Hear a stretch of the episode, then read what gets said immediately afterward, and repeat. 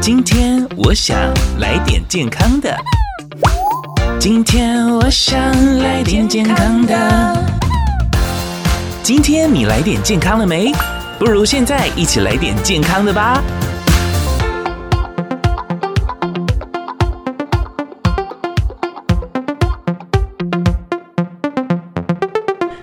欢迎来到今天，我想来点健康的。在这个过程当中，上次的话我们有听到呢，就是有关于忧郁症的分享，一样再次的欢迎我们的陈医师。大家好，我是高雄慈惠医院的陈玉贤医师。好，也欢迎我们的范心理师。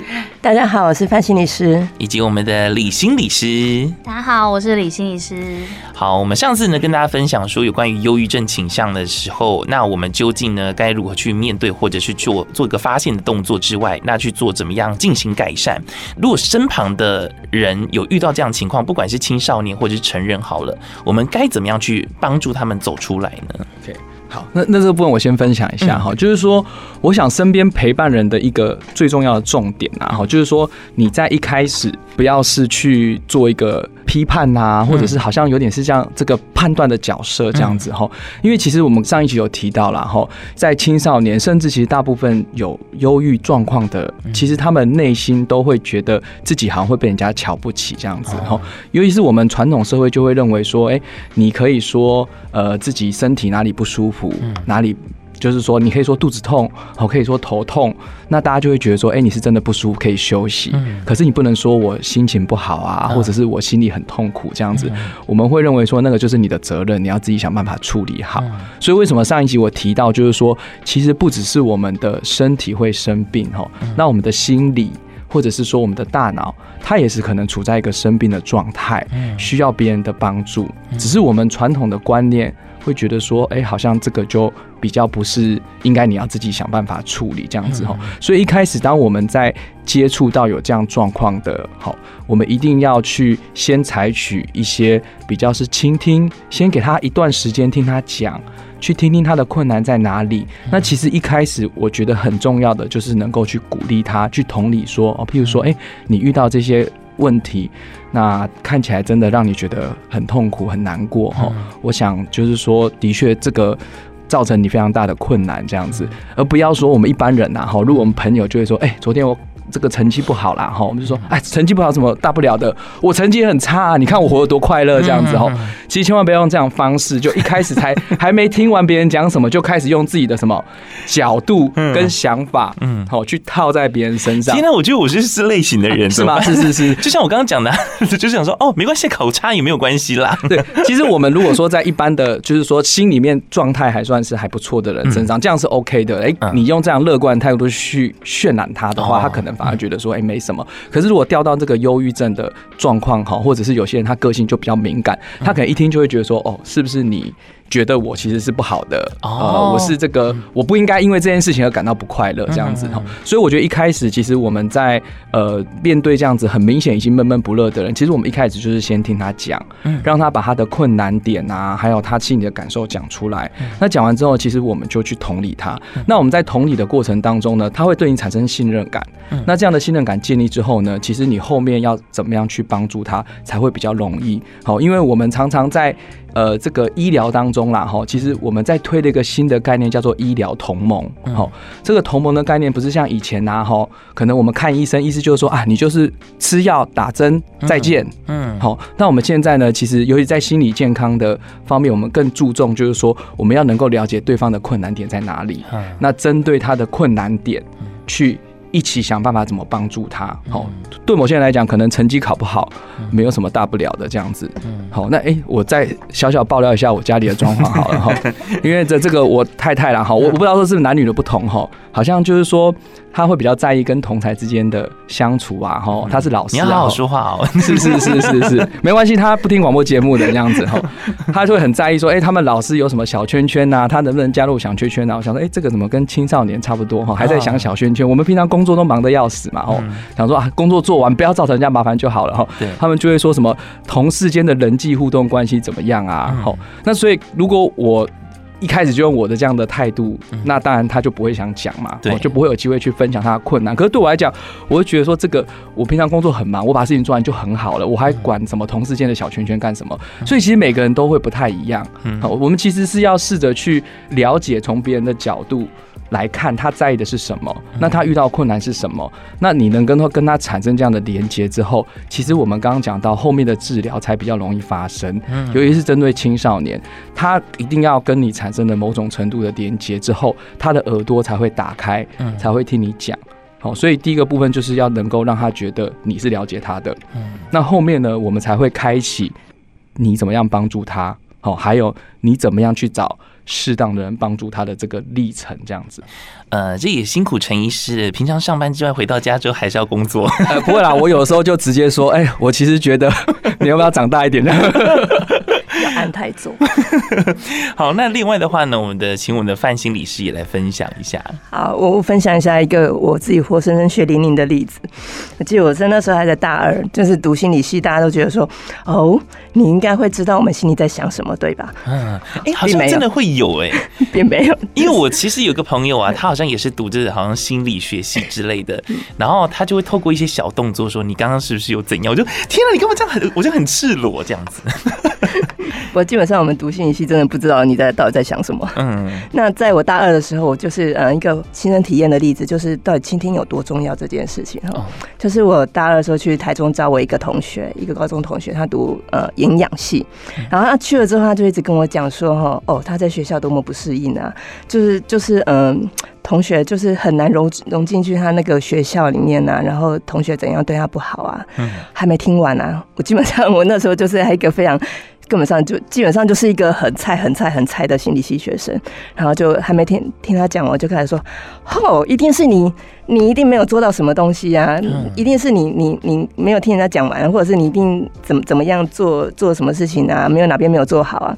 然后就开始在那边我说：“你你接下来你就怎样做做怎样做怎样做，这样就可以了。”嗯，结果后来我同学对我发飙，嗯，就感觉好像这样子的方式是有点命令式的。嗯，就批评他，批评批评加命令，对，就批评加命令加建议他。然后后来我同学就生气了，然后说：“我以为你读心理系会比较知道怎么听人家讲话。”然后你就回答说：“ 我以为你读营养系，你会很营养 之类。”我不敢这样，没有啦，没有啦，只是开玩笑的方式。是好，那就基本上经过那一件事情之后，我才发现说：“哦，原来就是。”我们课堂上学的，因为那时候才刚开始学那个智商辅导的那种概念，嘿，然后才老师也讲倾听的重要，才在那一瞬间，我突然领悟到倾听的重要，就是我根本没有让他讲完，这讲完他的感受，也没有让他好好的去宣泄他他的他的想，也没有最重要的是，我根本没有从他的角度去想他遇到的困难是什么，嗯，所以这个是我就是一般做心理治疗跟一般交谈是很不一样的地方，大家都会说心理师都要，嗯，对。嗯，你说的很好，你要不要再多说一点？类似像这样子，好像他都没有讲什么，他只是就只是听，然后就可以赚钱了。嗯，没有，这个基本上听还是很重要，因为听了之后，你才能够进去他的世界，从他的角度角度，对，从他的观点去想一下他到底遇到了什么样的困难，这个就是所谓的基本的同理。嗯，因为我觉得我们身边的人啊，要做好这个倾听的角色之外，我其实最主要这个动作，我觉得他们只要有能够有说出口的机会，也许就是会帮他们化解掉内心当中的一个结。因为有时候他们就是没有地方可以说，没有人好像在乎他们，所以他们甚至没有一个出口。这个时候的话，久而久之，那个心理都打结掉了。嗯，是，对对，所以我补充一下哈，基本上我觉得心理治疗之所以有效哈，最重要的一点其实就是他被听到了，而且被。理解了，嗯，就是所谓被理解，他到底心里有多苦这件事情，嗯，基本上他只要被理解了、被接受了，我觉得就疗效了。那我觉得，嗯，刚刚有讲到说，就是我们可以怎么样陪伴，就是这些可能是忧郁症的人，或者是忧郁症的青少年。好了，其实我们有时候啊，跟比如说我们今天看到朋友心情不好，然后我们可能有时候会就直接脱口而出跟他说啊，你不要想太多啦。哦，但是我觉得这个其实对于忧郁症的人啊，或者是他们。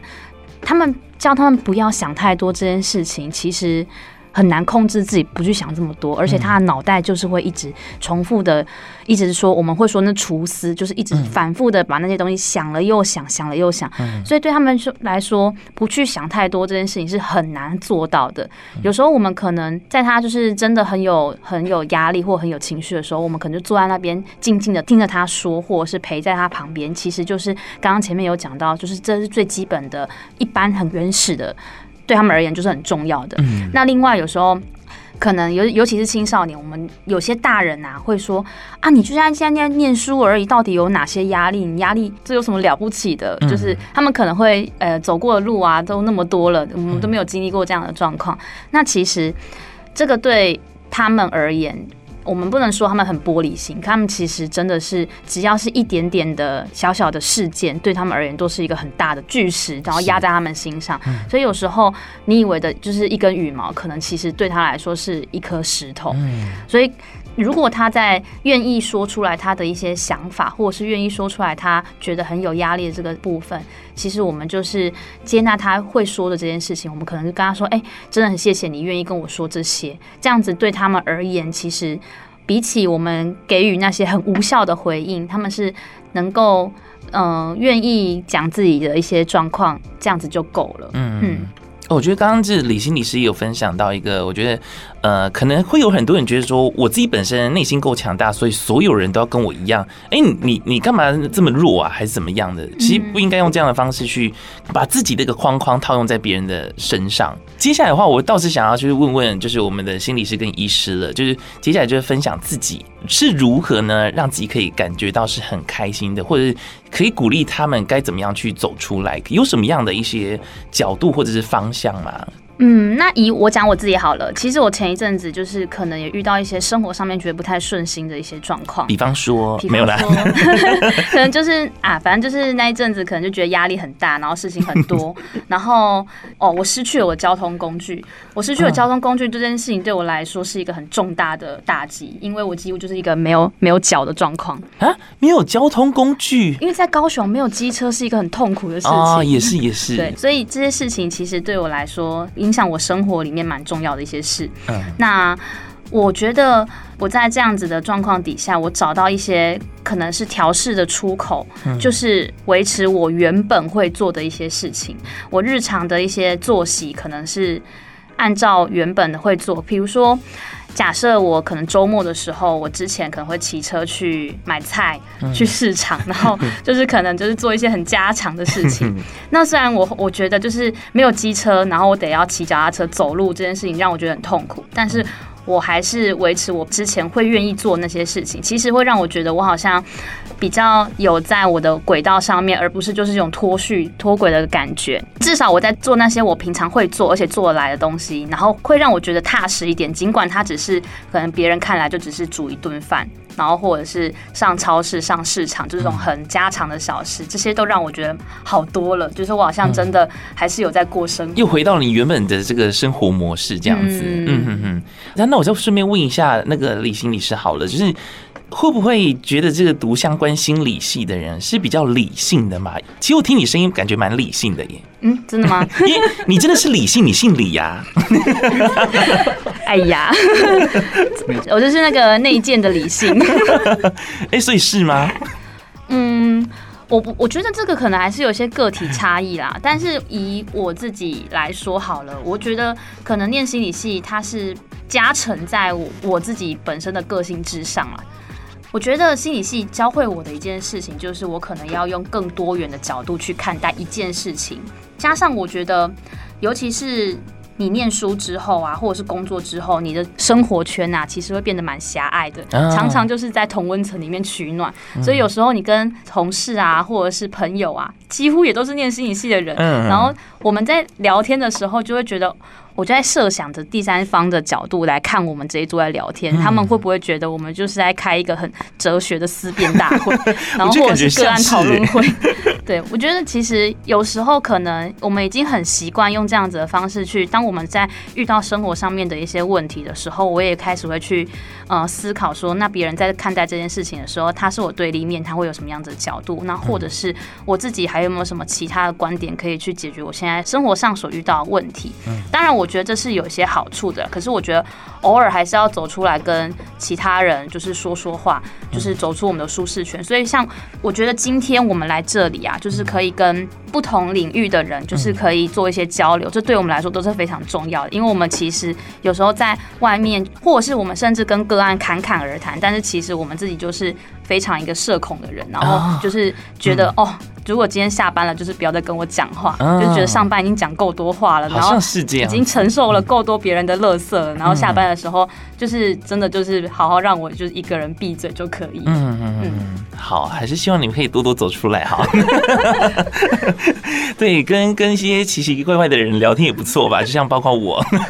好，接下来的话，我们的范心理师呢，也来分享一下平常你是怎么样去做个疏解，或者是你可以建议他们，假如说像是有忧郁症的朋友好了，他们要多。多怎么样去做接触，然后可以让自己感觉到心情是比较快乐的。我我讲一下我我自己的经验，因为因为平常工作很忙嘛，所以我基本上我的所有的乐趣都是那种很小的很小的小确幸。比如说呢，我我在以前呃。以前我比较习惯用的一个方法，就叫做脱离我现在的现实。我会到台北去上课，就算我很早很早六点六点五六点我就要起来，我就要去赶高铁，当天来回这样子。哦，然后坐高铁去到台北，比如说可能去台大或者是去哪个医院上课，一整天下来，然后我中间买个 Starbucks 可以喝。我就觉得非常开心了，因为我脱离了我工作圈，哦，脱离了那个现实。嗯，对，哦，这个这我能够理解。就比方说，这个环境已经让你感到不快乐了，那你就试着跳脱一个环境。嗯，也没有到不快乐，就是压力大。哦，好好，OK，就是 等下不小心爆料了。没有，就就就就是就是会觉得脱离了，就你暂时有一个 break break 的那种，对对对，那种感觉。嘿，然后再接下来，嗯。我觉得我日常生活中一些小确幸，在大家真的就是，比如说，呃，上个礼拜，啊，上礼拜我们生日，生日那一天，我开完晨会之后啊，回去睡了两个小时，很足足的睡了两个小时，我就非常开心，你知道吗？当天我非常。雀跃，对，感激的心情，我有睡饱这件事。对，因为其实有些很小很小的事情，但是对你来讲是一个很大的事情啊。身心至少是舒服状态的一个动作，对，你会觉得说，呃，其实是辅助到你自己的内心的。嗯，是，所以吃得饱、睡得好很重要。嗯，然后还有中间如果还能够。比如说我平常休闲的状况就是，呃，看个 Netflix，能够好好的看完一一出 Netflix，那样那样子就很 OK 了。哦，哎，真的都是小确幸呢。如果你的标准真的是很高，比如说我一定要要到达什么样的功成名就，那真的就是很难得到。那所以我们会会。可能就是讨论说，要不要考虑降低一个标准，我们把你的功成名就稍微切个小步，就切一块切一块，切更小的步骤，然后让你每一个步骤都能够达到 enjoy 的那种感觉。好，接下来换我们的陈医师了，来跟大家分享一下你快乐的方式。好了，好好，我我我等一下再再讲，我先讲一下我自己的小确幸，然后因为我我自己是这个刚刚讲到，其实我下班也是更忙啊，哈，不是忙着要倾听太太了，然后是忙着照顾我家的三个小孩。哦，三个，我三个全部都是男。男生，那最大的是九岁，第二个是六岁，然后第三个是四岁，这样子，我就觉得我这十年的生活好像就已经被这些小孩占满了。好，就是这个刚会自己大小便，啊，要换下一个，嗯，啊，这个好不容易换，啊，现在终于好不容易四四个都会自己大小便了啦，好，只是最小的还要帮他擦屁股，这样，我就觉得我这十年的人生 好像就变成几乎都是工作完就是。家庭要照顾小孩哈，那所以我通常是在小孩睡的时候，我会到我们家附近的电影院，跟我一个好朋友一起去看电影这样子。为什么不是跟老婆去呢？因为老婆她晚上就睡着了，这样还要跟着。小孩家里小孩一定要人陪这样子啊。好，不过我是另外一位男性的医师啦，就跟他一起去看电影去。有点像刚刚我们那个范心理师讲，去转换一下空间。你不是这家哦？对对，转换空间，去寻寻找我在这个年轻的时候，因为我们年轻的时候，我们都是就是看电影，现在电影院都不行啊，然后就一包盐酥鸡跟一杯饮料这样子走进去，这样子哈。那所以我就是看了很多点都看，无聊了也会看哈。有的时候看到我在里面睡着这样子，因为我都是十点后才能过去这样子。所以我觉得生活当中有一些呃，我们觉得。是属于自己可以做的事情，然后也不一定自己有时候可以跟自己的家人，然后或者是自己的重要他人，觉得属于自己的时间，我觉得要固定的去去做一些安排。是我觉得这个非常重要，这样子。嗯，那另外一个部分哈，就是说，其实我们刚刚听到谈到很多倾听啊、陪伴啊，然后其实我们有没有想过一个问题，就是说，我们人到底怎么知道我们自己是存在的？嗯，这个是很奥妙、好哲学的话题，哲学哦。对对，今天如果你假设说你被丢到一个山洞里面，然后你既听不到声音，也看不到外面的光线，嗯，也没有任何的回应的话，那其实之前做过这样的研究哦，然后后来那个人很惨，他后面好像还得了很多次的忧郁症这样子，然后后来就被禁止这类型的研究。他们把一个人就看不到光线，那偶尔可以跟外界有一些沟通哈。做了这样的一个心理研究，然后后来发现说对这个人有长远的影响，嗯，甚至他后面还有一些忧郁跟焦虑的问题，这样子哈。其实我们人哈是我们叫做人是社会化的动物，然后我们其实大部分的人，当然少数已经得到的高僧哈，那就不太一样了。我们大部分人需要透过跟别人交流，好，需要在这个社会上看到我们自己的价值，才能够。看得见自己是存在的哦，不然我会觉得自己就不存在了。好，所以其实我们的声音要能够被听见，我们才会有存在的感受。嗯，好，所以为什么倾听非常非常重要？那另外一个部分呢，也是。我要讲到的一个很重要，就是说，其实当我们在这个社会上面，我们有更多不同的，我们觉得值得我们存在的价值的话呢，我们心里面就会更加的健康。嗯，好，因为这个社会上面有很多人生有很多可能的变化嘛，哈，像有有时候我们可能工作会不顺利啊，哈，我们家庭会不顺利啊，哈，我们可能小孩子会有一些状况啊。那如果说我们的重心都放在这一个。这个重点上面，它要是有一些风吹草动，会有一些不顺利，嗯，我们其实心情很容易就受到影响。嗯，那受到影响的过程当中呢，反而有时候我们太过于在意，嗯，我们会失去了一个好的判断跟解决的方法。嗯，那我就讲我自己的一个个人经验这样子哈。我每次出去呢，大家就会说：哇，你是怎样？台湾应该要颁发这个。颁发奖章给我，因为现在台湾怎么样，就是少子化问题特别严重嘛。哦，那大家看到，对对对对，就说我应该被颁奖这样子哈。现在生三个很少，可是其实我当时会生三个小孩的时候，其实我是有一个想法，嗯，好，因为我在结婚之后呢。呃，一开始生小孩不是那么顺利，好，我结婚了五年才生我们的老大这样子，好，所以其实过程当中呢，大家也做过一些努力这样子。那其实刚生出来的时候呢，哎，好不容易嘛，哈，其实我在更更刚结婚的时候是想说小孩不要生太多，他们很麻烦这样子哈。但是就刚好这五年的经历的等待哈，就让我其实很重视我的孩子这样子，因为觉得很不容易才生生一个这样子。好，虽然后来陆陆续续生了三个，可是我就有一段时间呢，其实我的焦点然后因为我又是学儿童。青少年心智科嘛，吼，就每天就开始在对他的发展有没有正常啦，吼，就盯着他看，说，哎，这个时候该做什么了，吼，该有什么样的发展，他还没有达到，就会焦虑，吼，啊，有时候他要生病什么的，我也很紧张，吼，后来我就发现说，哎，其实，呃。我只有一个小孩，我把我的重心都放在他身上，每天盯着他看，其实对他跟对我都不是那么健康。好、嗯，所以后来我就下定决心要生两个或三个这样子哈。嗯、这大家有一点点开玩笑，不过我会生那么多小孩，这也是有点原因。哎、欸，确实哦，当我小孩变多之后，我就比较不会说太把我的焦点跟重心都、哦、嘿。其中有一个小孩子，他可能有什么样的状况，我需要处理，但是同一个时间我也需要花心思去照顾另外两个小孩。嗯、所以我刚刚讲到一个重点哈，那这个国外的心理学家有也有做过类似的一个。呃，论述就是说，其实我们人生当中重要事情要多一点，不要只全部投注在一件事情上面。我们有好的朋友，我们可以有很多不同好的朋友。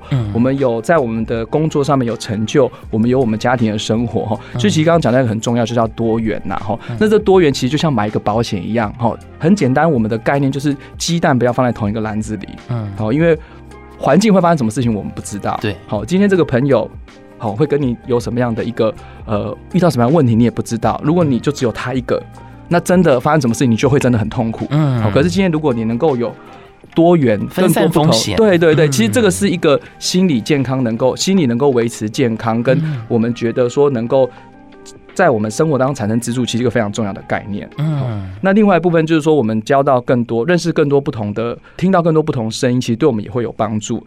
呃，在我门诊啊，哈，其实通常很多来忧郁症的患者，他来的时候都会觉得是不是全世界，因为他看到身边的人大多好像都没有这些问题啦。然后，那事实上别人有问题也不会跟我们说啦。好，但他就会觉得说，是不是全世界就是我最糟糕，我只有我会得这个病？嗯，那我其实第一件告诉他的事情就是说，忧郁症的比例可能会高达。一到两层，意思就是说五个人，甚至呢，就是说十个人或是五个人一生当中就会有这样的经历哈。他光是听到这个，他心情就好了一半了。